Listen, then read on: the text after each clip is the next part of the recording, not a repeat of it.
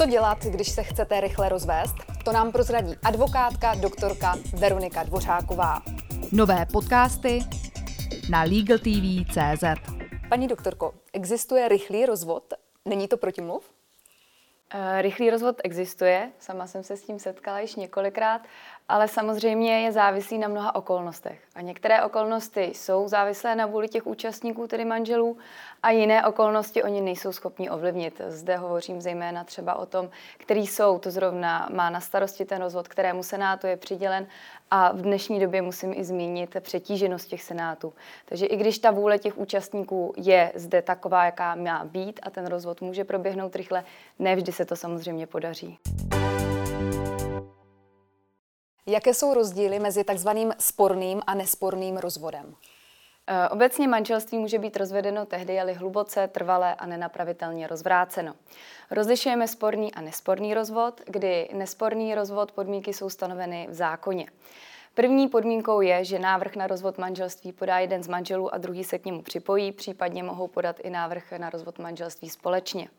Druhou podmínkou je, že ke dní zahájení, návr, zahájení řízení o rozvod manželství manželství trvalo alespoň jeden rok a manželé spolu déle než 6 měsíců nežijí.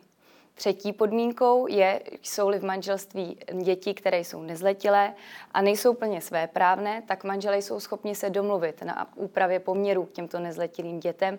To znamená, existuje mezi nimi shodná vůle, nějaká dohoda.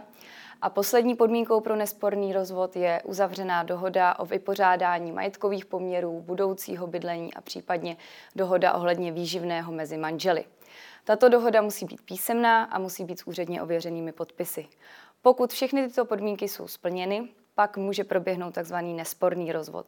V praxi to znamená, nebo většinou eh, to probíhá tak, že spolu s návrhem na rozvod manželství manželé podají na soud také návrh eh, ohledně vypořádání poměrů k nezletilým dětem a k těmto dvou návrhům se dokládá rovnou eh, dohoda ohledně dětí a dohoda ohledně majetku.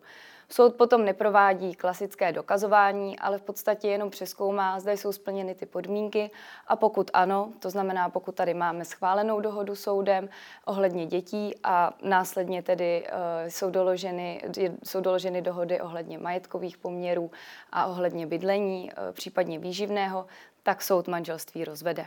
To je právě ta rychlejší a uh, finančně méně náročná forma rozvodu. Pak také existuje sporný rozvod, což je případ, kdy některá z těchto podmínek chybí. Buď neexistuje dohoda ohledně dětí, nebo není, není jsou schopné, schopni manželé se domluvit na vypořádání majetkových poměrů, anebo tady ani neexistuje schodná vůle ohledně rozvodu, tedy zda oba dva manželé trvají na tom, že se chtějí rozvést a že chtějí jít od sebe. A je možné v průběhu soudního řízení změnit nesporný rozvod eh, na sporný rozvod a naopak? Ano, děje se to v praxi poměrně často. Eh, když vezmu tu změnu z toho nesporného rozvodu na rozvod sporný, tak eh, to je samozřejmě méně, méně výhodné pro obě strany, ale stává se to tak většinou u dětí, kdy vlastně nejprve, pokud se řeší rozvod, tak musí být určeny poměry k dětem, k nezletilým dětem po dobu po, po rozvodu manželství. A může se stát a stává se, že rodiče jsou předem domluveni, nenapsali si dohodu písemně, jdou soudu, k soudu s tím, že jsou dohodnu, dohodnutí a jeden z těch manželů s touto dohodou nesouhlasí a rozjede se klasické řízení. A to řízení potom nekončí tím, že by soud vzal tu dohodu do rozsudku, do výroku rozsudku, ale končí klasicky rozsudkem, kde je stanovena povinnost jednomu a druhému a určeno samozřejmě, komu eh, to dítě je svěřeno do péče.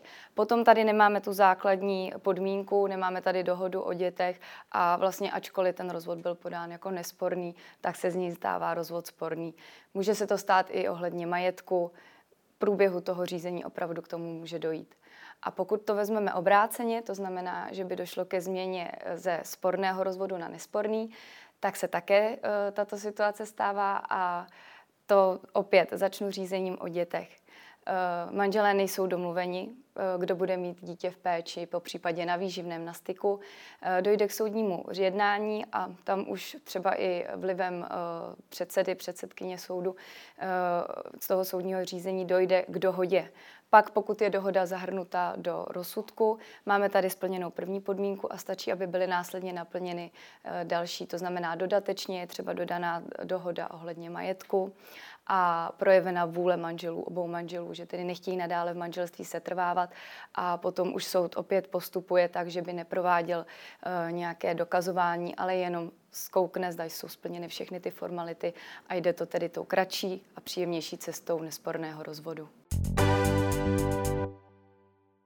Co znamená zákonná podmínka nesporného rozvodu, že manželé spolu déle než 6 měsíců nežijí? Tak společným soužitím eh, v tomto případě se eh, nemyslí to, že by manželé nemohli žít v jedné domácnosti, v jednom bytě, v jednom domě. Klienti se na to často ptají, ale tím společným soužitím se opravdu myslí manželské rodinné společenství. To znamená sdílení problémů, sdílení radostí, eh, patří sem i třeba dovolená, intimní život. Takže tak, aby opravdu byla naplňována ta společenská funkce manželství jako takového. Případě sporného rozvodu eh, soud neřeší společné mění manželů. Jak tedy postupovat, aby i tato otázka byla vyřešena?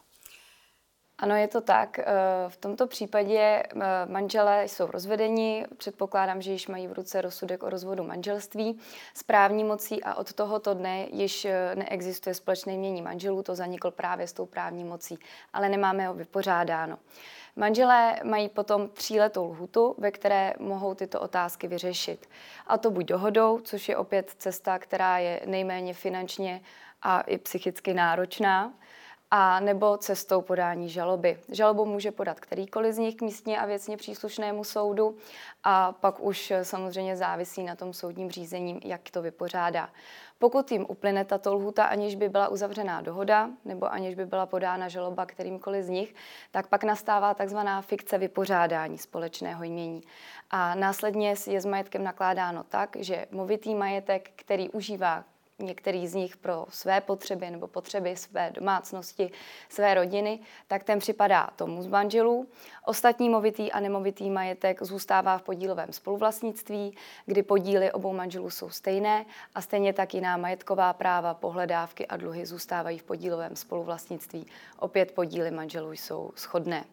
Tady jenom zbývá dodat, že uzavírali manželé dohodu té tříleté lhutě, tak tato dohoda musí být písemná tehdy, pokud i vlastnické právo je převáděno smlouvou eh, ve formě eh, písemného dokumentu, to znamená typicky nemovitosti, musí být potom uzavřena dohoda o vypořádání zaniklého společného jmění v písemné formě. A na závěr ještě, abychom to nějak schrnuli, eh, abychom se dostali k té prvotní otázce, co dělat, když eh, chcete rychlý rozvod. Máte třeba nějaké tři typy, co byste doporučila? Určitě doporučuji, aby manželé se spolu domluvili, aby spolu komunikovali. A I s ohledem na nezletilé děti je to pro ně nejméně zatěžující. A jakmile jsou schopni se dohodnout, pak už stačí jenom podat návrhy a písemné dohody, jak jsem ostatně zmiňovala k soudu.